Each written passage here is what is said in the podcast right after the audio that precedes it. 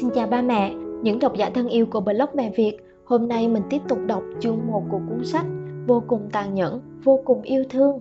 Ba mẹ có thể nghe lại những phần trước của cuốn sách trong chuyên mục âm thanh podcast của blog mẹ việt chấm vê en hoặc trên kênh YouTube của Mẹ Việt.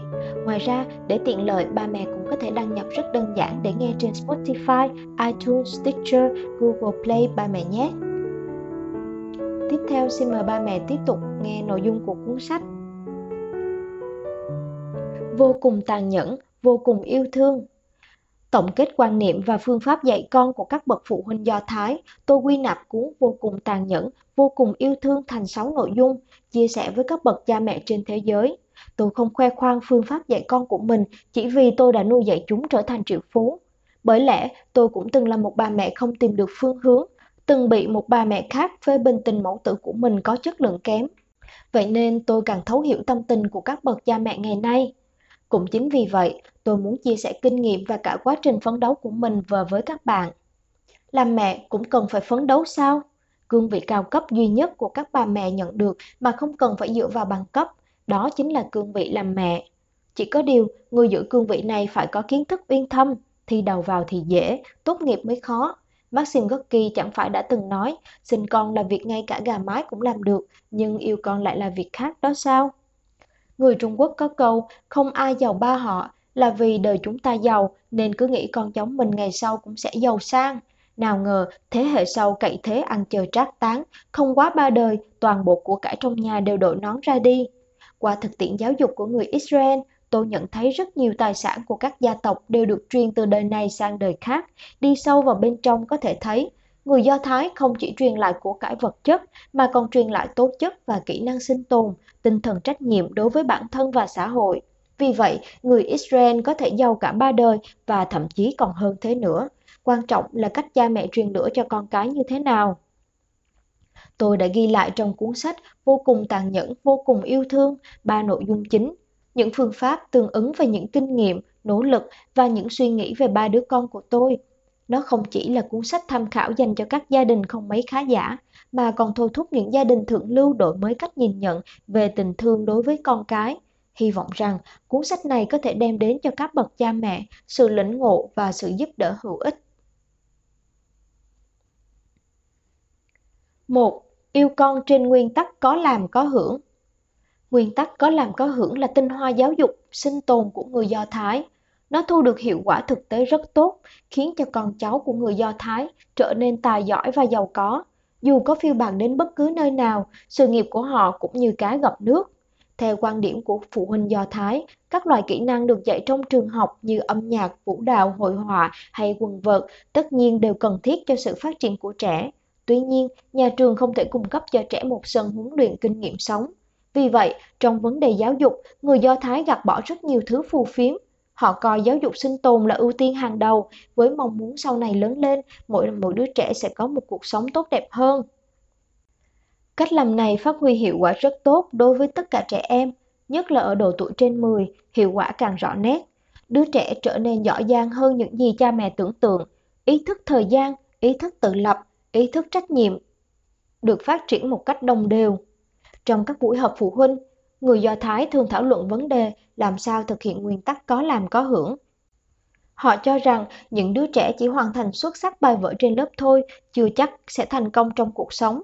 Nói cách khác, những đứa trẻ chỉ hoàn thành xuất sắc bài vở trên lớp không có nghĩa là chúng sẽ gặp thuận lợi khi thực hiện giá trị cá nhân và giá trị xã hội trong cuộc sống tương lai. Tạp chí Giáo dục Gia đình của Israel từng làm một cuộc điều tra cho thấy, tỷ lệ thất nghiệp giữa những đứa trẻ thích làm việc nhà và những đứa trẻ không thích làm việc nhà là một trên mười lăm. Thu nhập bình quân của những đứa trẻ thích làm việc nhà cao hơn những đứa trẻ không thích làm việc nhà hai mươi phần trăm. Trẻ em hiểu lý luận lao động ngay từ khi còn nhỏ, tìm được phương hướng cuộc đời trên cơ sở không ngừng trải nghiệm. Ngày sau càng dễ thành công trong sự nghiệp. hai.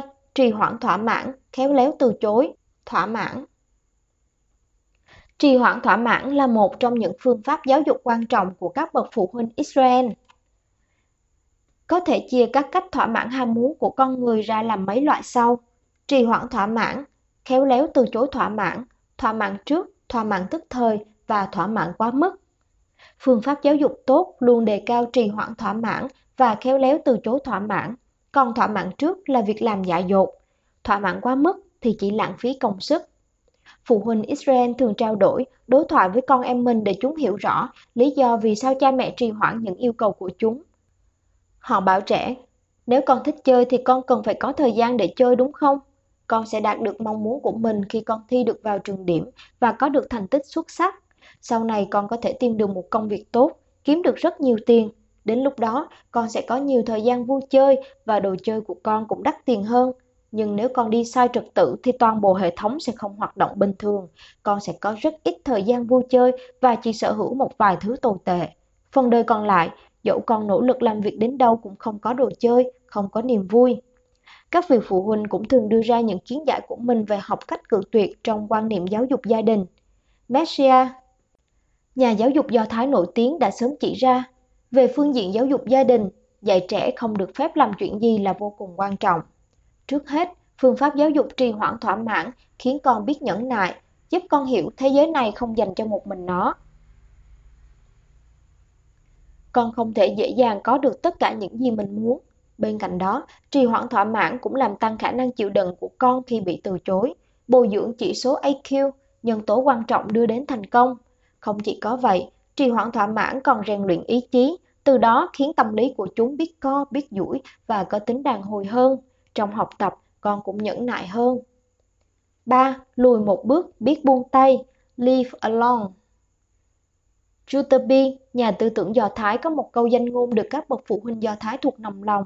Ông nói, hãy để cho trẻ tự quyết định chuyện của mình. Nếu cha mẹ quá che chở cho trẻ thì sẽ làm mất sự tự tin ở trẻ. Khi lớn lên, đứa trẻ đó chắc chắn không có được tính cách độc lập, càng không thể đạt được những thành tựu xuất sắc. Karl Marx, danh nhân Do Thái, cũng từng nói, con người cần biết đi, cũng cần biết ngã, vì chỉ có vấp ngã, anh ta mới biết đi. Vì sao phụ huynh khó buông tay? Khi đứa trẻ mới cất tiếng khóc chào đời, nó và người mẹ vẫn được nối với nhau bằng cuốn rốn, chảy chung một dòng máu, cho nên buông tay trở thành vấn đề nan giải. Quy tắc giáo dục gia đình của người Do Thái nhắc nhở các bậc cha mẹ, mọi tình yêu trên thế giới đều hướng đến một mục đích chung là sự gắn kết. Chỉ có một tình yêu luôn hướng đến sự phân ly là tình yêu cha mẹ dành cho con cái, giúp con sớm trở thành một cá thể độc lập sau khi rời khỏi cha mẹ, có thể đối diện với thế giới bằng chính nhân cách độc lập của mình. Đó mới là tình yêu thương đích thực. Cha mẹ nên dành cho con cái. Cha mẹ rút lui càng sớm, buông tay càng sớm, trẻ càng dễ thích nghi trong tương lai. Phụ huynh Do Thái cho rằng không chịu rút lui, không chịu buông tay, cha mẹ sẽ bồi dưỡng chúng trở thành những thai nhi quá hạn, gieo nhân rồng nhưng lại thu về bỏ chết. Như vậy là phụ tấm lòng cha mẹ dành cho một sinh mệnh hoàn hảo, là sự thất bại của cha mẹ trong cách dạy con. Những vị phụ huynh thật sự biết nghĩ cho hạnh phúc của con cần phải trao cho trẻ nhiều cơ hội sáng tạo, tìm kiếm thông tin bên ngoài, chứ không đứng mũi chịu sào, một tay lo hết mọi việc, che khuất tầm nhìn tương lai của chúng. Nếu đánh giá công việc làm cha làm mẹ dựa vào thành quả của các bậc phụ huynh, thì những cha mẹ một trăm điểm không được coi là tiêu chuẩn của thành công. Thay vào đó, những cha mẹ tám mươi điểm mới thực sự có thành tích tốt hơn. Phụ huynh Do Thái không làm quản gia bao đồng. Họ xác định vị trí của mình là quân sư, có trách nhiệm tham mưu, quan sát, nhắc nhở con cái. Dù con cái họ có một khởi đầu chậm, nhưng chúng có thể kiên trì đi hết chặng đường cho tới khi đến đích. Dân tộc Do Thái không tự nhận mình thông minh hơn các dân tộc khác, nhưng dân tộc chỉ chiếm không phẩy hai phần trăm đến không phẩy ba phần trăm dân số thế giới này lại sản sinh ra vô số nhân tài. Karl Marx, Charles Darwin, Sigmund Freud, Albert Einstein, Karl Marx, Henri Bergson, Franz Kafka, Heinrich Heine, Friedrich Chopin, Jacob Burckhardt, Yehudi Menuhin, Mark Zuckerberg, Charlie Chaplin, vân vân.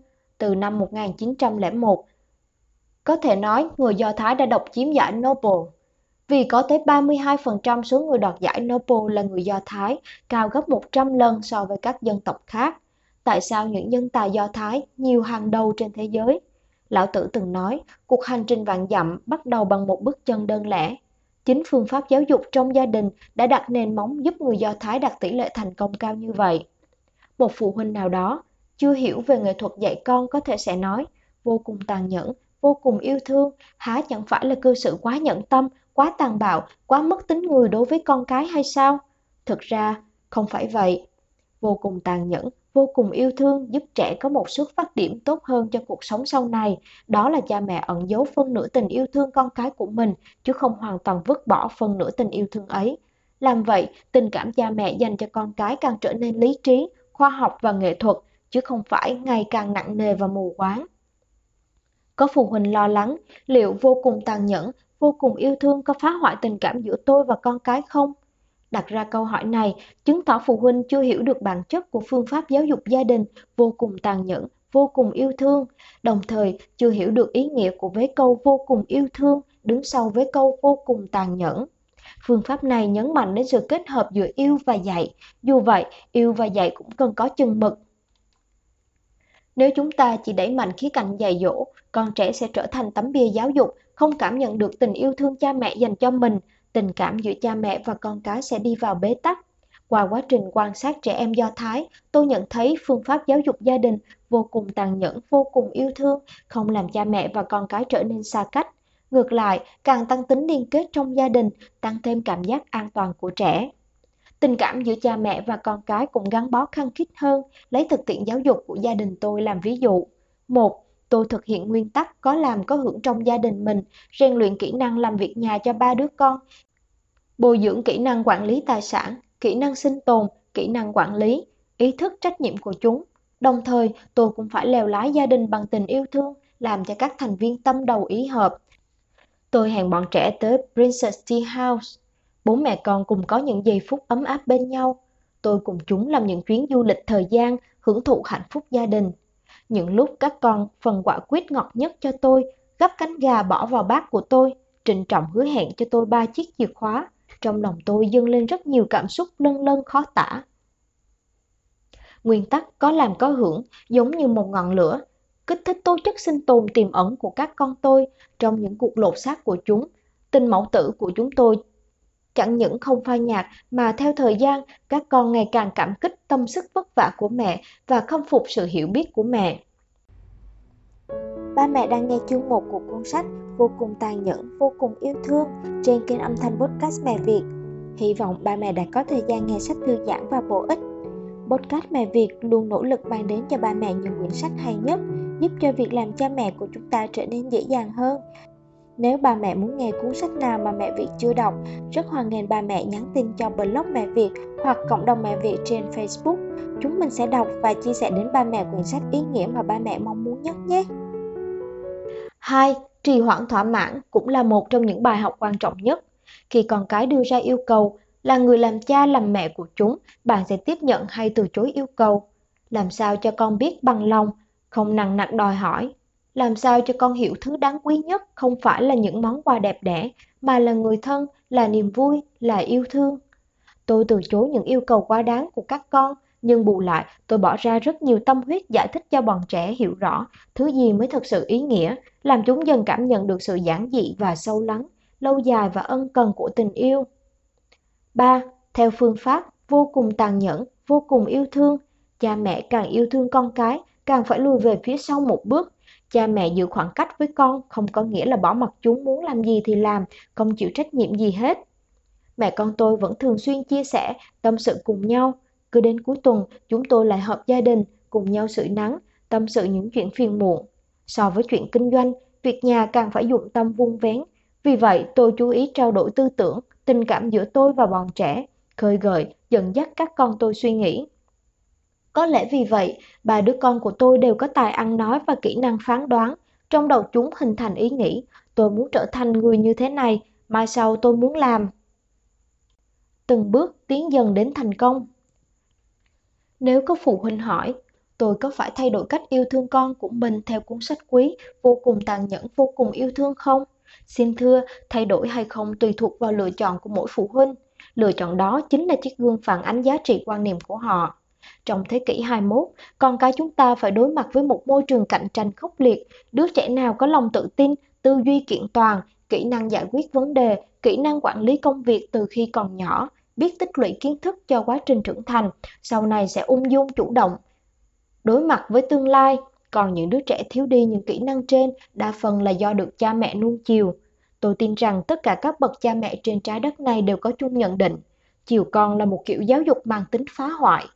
Song điều đáng lo là không ít bậc phụ huynh lún sâu vào sai lầm trong cách nuông chiều, lại không hề nhận ra bản thân họ chính là những người mang đến cho con món quà đáng sợ nhất. Chúng ta cần lưu ý, khi thực hiện phương pháp dạy con vô cùng tàn nhẫn, vô cùng yêu thương trong điều kiện kinh tế gia đình khá giả, các bậc cha mẹ cần có trình độ cao hơn. Trong giai đoạn hai cậu con trai của tôi trưởng thành, điều kiện kinh tế nhà tôi chỉ ở mức trung bình, nên hai anh em nó có đủ hiểu sự vất vả của mẹ.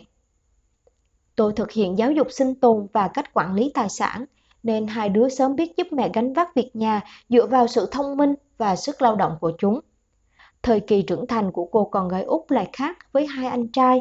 Lúc này kinh tế gia đình khấm khá hơn, nhưng tôi lại cảm thấy mình có nút thắt vấp phải một số mâu thuẫn khi dạy các kỹ năng sinh tồn cho con bé. Sinh nhật lần thứ mười sáu của Mùi Mùi, khi con bé yêu cầu nhân viên phục vụ đổi cho nó một ly nước cam ép, tôi khuyên con gái: Mùi Mùi à, trà lúa mạch miễn phí ở đây uống rất ngon, mẹ nghĩ chúng ta không cần cam ép đâu. Hồi đó con bé đang ở độ tuổi dậy thì, nghe tôi nói như vậy, nó lập tức nổi giận đứng phắt dậy và quay người định bỏ đi. Tôi gọi con bé lại: Mùi Mùi, nếu con muốn bỏ đi thì hãy mang theo những món quà sinh nhật mẹ chuẩn bị cho con. Mùi Mùi nghĩ một lúc rồi quay lại. Tôi tặng quà sinh nhật và bao lì xì cho con bé. Món quà sinh nhật là một đồ vật nó mong đợi từ lâu. Còn trong bao lì xì, ngoài một nghìn sáu trăm tệ ra, tôi gửi cho nó tấm thiệp chúc con thuận buồm xuôi gió. Đợi con gái ngu giận, tôi từ từ giảng giải đạo lý cho con hiểu. Mùi Mùi, không phải là mẹ không mua nổi một ly nước cam mười tám tệ cho con. Nếu con đòi hỏi bất cứ thứ gì, mẹ cũng làm cho con thỏa mãn thì sẽ thành thói quen, con muốn gì được nấy. Trong xã hội này, ngoài mẹ ra, có ai cho con tất cả những thứ con muốn không? Hôm nay là sinh nhật tuổi mười sáu của con, thế mà mẹ lại từ chối yêu cầu của con vào đúng ngày đặc biệt này, mẹ thật sự xin lỗi. Có điều, mẹ nhẫn tâm làm vậy là vì mẹ muốn con nhớ rằng, nếu mẹ nuông chiều con vô lối, đến khi ra ngoài xã hội, con sẽ chịu nhiều thua thiệt. Hôm nay mẹ giúp con lau nước mắt, e là ngày sau mẹ phải lau nước mắt cho con cả đời. Tôi từng kể lại chuyện từ chối của con gái uống nước cam trong talk show tâm lý của đài truyền hình Trung ương. Lúc đó, ông Dương Phượng Trí, chuyên gia tâm lý học và cũng là khách mời của chương trình dẫn ra câu chuyện ông từ chối con gái của mình. Ông nói, tôi bắt đầu nấu cơm cho con gái ăn từ khi nó còn rất nhỏ. Vừa mới vào tiểu học, những lúc bà xã đi công tác xa nhà, vào bếp nấu cơm đối với tôi là một cực hình. Một hôm trời nắng to, sau khi nấu cơm xong, tôi dọn thức ăn ra bàn, con gái tôi bĩu môi không ăn. Tôi hỏi, con không đói à? Con bé trả lời, con muốn ăn McDonald's. Tôi nhắc khéo, cha nấu cơm cho con rồi mà. Nó phụng phịu, con không muốn ăn cơm cha nấu, con muốn ăn McDonald's cơ. Tôi dứt khoát, không thể được. Con bé thắc mắc, tại sao ạ? À? Chả nhẽ cha không có tiền sao? Tôi giải thích, cha không thiếu gì tiền, nhưng đó là tiền do cha làm ra. Con muốn ăn McDonald's thì đợi sau này con tự kiếm được tiền rồi mua cạch bao tại McDonald's về ăn hàng ngày, cha cũng không có ý kiến gì. Tình yêu thương cha mẹ dành cho con cái là mãi mãi, nhưng liệu có thước đo nào đánh giá được chất lượng của tình yêu ấy không? Người Do Thái đã giải đáp câu hỏi vướng mắc trong lòng tôi. Tình yêu thương chất lượng cao của cha mẹ, đó phải là sự tàn nhẫn, nhưng chất chứa sự yêu thương, là tình yêu thương có lợi cho con suốt đời. Vô cùng tàn nhẫn, vô cùng yêu thương là yêu con một cách lành mạnh, khoa học. Các bậc cha mẹ cần gia giảm tình yêu thương dành cho con cái theo từng độ tuổi khác nhau của chúng. Lúc con cất tiếng khóc chào đời đến lúc bi bô tập nói, chập chững những bước đi đầu tiên là thời điểm con chưa nhận thức được thế nào là đúng, sai, chưa thể chống lại bệnh tật và các tác nhân gây hại bên ngoài, giống như ngọn cỏ non yếu ớt, không chịu nổi gió sương. Khi đó, con cần sự che chở đặc biệt của cha mẹ, sợi dây tình cảm ruột thịt tựa như dòng suối mát, thấm nhuần quá trình trưởng thành của con. Còn bản thân cha mẹ cũng nhận được niềm vui và thỏa mãn về mặt tinh thần khi nhìn con lớn lên mỗi ngày. Nhưng từ khi con bước vào thời thơ ấu, thời niên thiếu, cha mẹ nên gia giảm tình yêu thương sao cho hợp lý. Nếu không, thuốc bổ sẽ trở thành thuốc độc. Khi đó, thủ phạm lớn nhất hủy hoại tương lai của con, không ai khác, chính là cha mẹ. Vô cùng tàn nhẫn, vô cùng yêu thương là yêu con có chừng mực, có lý trí. Yêu là một nghệ thuật, trong đó nắm bắt tâm trạng của đối phương là điều khó nhất. Yêu con cũng vậy, nhưng các bậc cha mẹ ngày nay chỉ mong ngày ngày được bế con trong vòng tay, âu yếm nựng nịu, nên vô tình biến tình phụ mẫu trở thành tình yêu cảm tính, mất đi lý trí. Đó là việc làm ích kỷ dưới danh nghĩa của tình yêu, phá hoại cả tinh thần lẫn thể chất của con trẻ. Theo tôi, cha mẹ cần tha thứ cho những sai lầm của con bằng lý trí, nhưng đồng thời khuyến khích con sửa chữa sai lầm bằng nụ cười ấm áp, khiến cây sinh mệnh của con bám rễ sâu bền vào cuộc đời đến khi trở thành đại thụ cao vút tầng mây. Vô cùng tàn nhẫn, vô cùng yêu thương là hy sinh cho con một cách có hiểu biết. Chỉ những người làm cha làm mẹ mới thực sự hiểu rằng đau khổ cũng là sướng vui, dâng hiến cũng là thu hoạch, hy sinh cũng là thỏa mãn. Vì vậy, cha mẹ càng yêu thương con cái bao nhiêu thì sự cho đi càng to lớn bấy nhiêu. Tình yêu ấy giống như những giọt nước mát lành nhỏ giọt vào trái tim con, song bản năng sống thôi thúc con người không ngừng phá vỡ tổ kén. Nếu quá nhiều vướng víu, ràng buộc của cha mẹ sẽ biến sự hy sinh và dâng hiến về tình yêu ấy trở thành tấm song sắt kìm kẹp tâm hồn con. Kỳ thực, cha mẹ cần phải hy sinh cho con cái một cách sáng suốt. Ở Grand Canyon, nước Mỹ, có một loài đại bàng. Hàng ngày, đại bàng mẹ bay hai trăm dặm chỉ để tìm những cành vạn tuế có gai về làm một cái tổ kiên cố, bên trên phủ lá cây, lông vũ, cỏ dại cho chim con khỏi bị gai đâm. Chim non lớn dần theo thời gian. Một hôm, đại bàng mẹ sẽ cố tình phá cái tổ bình yên ấy. Thấy vậy, lũ chim con ra sức vỗ cánh, sau đó chúng đều biết bay. Cái tổ có gai vừa thể hiện tình yêu thương thầm lặng của đại bàng mẹ, vừa thể hiện sự hiểu biết rộng lớn của nó. Cha mẹ biết yêu thương vì con. Tình mẫu tử là một đề tài cũ. Nhìn vào lịch sử, các tích như mẫu thân Mạnh Tử ba lần chuyển nhà, mẫu thân Nhạc Phi thích chữ lên lưng con, đã được người đời ca tụng hàng ngàn năm nay. Nhưng ở một khía cạnh khác, tình mẫu tử cũng được coi là một đề tài mới. Vẫn biết tình mẫu tử là tình cảm máu mủ giữa người mẹ và đứa con, nhưng đặt trong hoàn cảnh xã hội hiện thực, tình mẫu tử không thể không chịu ảnh hưởng từ cuộc sống xã hội. Bởi vậy, tình yêu thương người mẹ dành cho con không chỉ đơn thuần là hành động bản năng của người mẹ. Xã hội thay đổi, thời đại tiến bộ, càng ngày càng tác động đến biến số của tình mẫu tử, khiến cho tình mẫu tử bao hàm thêm rất nhiều đặc trưng mới của thời đại. Khi con tôi lên mười, nó đã quen với tình mẫu tử sâu nặng mà chán ngắt của bà mẹ một trăm điểm là tôi. Thông qua quá trình quan sát, học tập và thực tiễn giáo dục gia đình của các bậc cha mẹ Do Thái, tôi tự mình thực hiện cải cách quan niệm và phương pháp giáo dục. Tuy nhiên, các con tôi cũng cảm thấy khó chịu một thời gian, nhưng dù sao cũng phải giống trống cảnh tỉnh, thay đổi tuân tự từng bước. Tôi rất biết ơn cuộc sống, biết ơn sự giao thoa giáo dục giữa người Do Thái và người Trung Quốc, khiến cho các con tôi có những cuộc lột xác kỳ diệu. Nó lên men trong tính cách của chúng, giúp chúng đạt được những thành tựu trong sự nghiệp từ khi còn trẻ. Đồng thời, điều đó cũng minh chứng cho những giá trị to lớn trong phương pháp giáo dục gia đình của tầng lớp Do Thái trung lưu. Mặc dù nó đã bị một bà mẹ Do Thái sinh ra và lớn lên ở Thượng Hải như tôi Trung Quốc hóa, nhưng vẫn phát huy hiệu quả. Tiếp theo chương một, tôi sẽ thuật lại một cách tỉ mỉ, kỹ càng những kinh nghiệm và sự quan sát bản thân. Sở dĩ tôi muốn chia sẻ những điều này với các bạn là vì môi trường giáo dục gia đình của Trung Quốc hiện nay đang gặp phải những vấn đề của thời đại mới. Có bậc cha mẹ sẽ nói, nói thì dễ, nghĩ thì dễ, làm mới khó, muốn yêu thương con thì cứ yêu thương thôi, không cần nhồi nhét thêm tư tưởng này nọ. Các bậc phụ huynh xin hãy nghe tôi khuyên một câu, bạn luôn chiều con tức là bạn sẽ làm hại con cả đời, con trẻ dần mất tính tự lập, quen thói ăn bám cha mẹ, kỹ năng sinh tồn thấp kém, đến khi bạn rời bỏ thế giới này và chẳng còn thứ gì để ăn nữa. Nó sẽ khóc than, mẹ, con hận mẹ. Lúc đó, dù bạn có thương con nhường nào cũng không thể giúp con được nữa.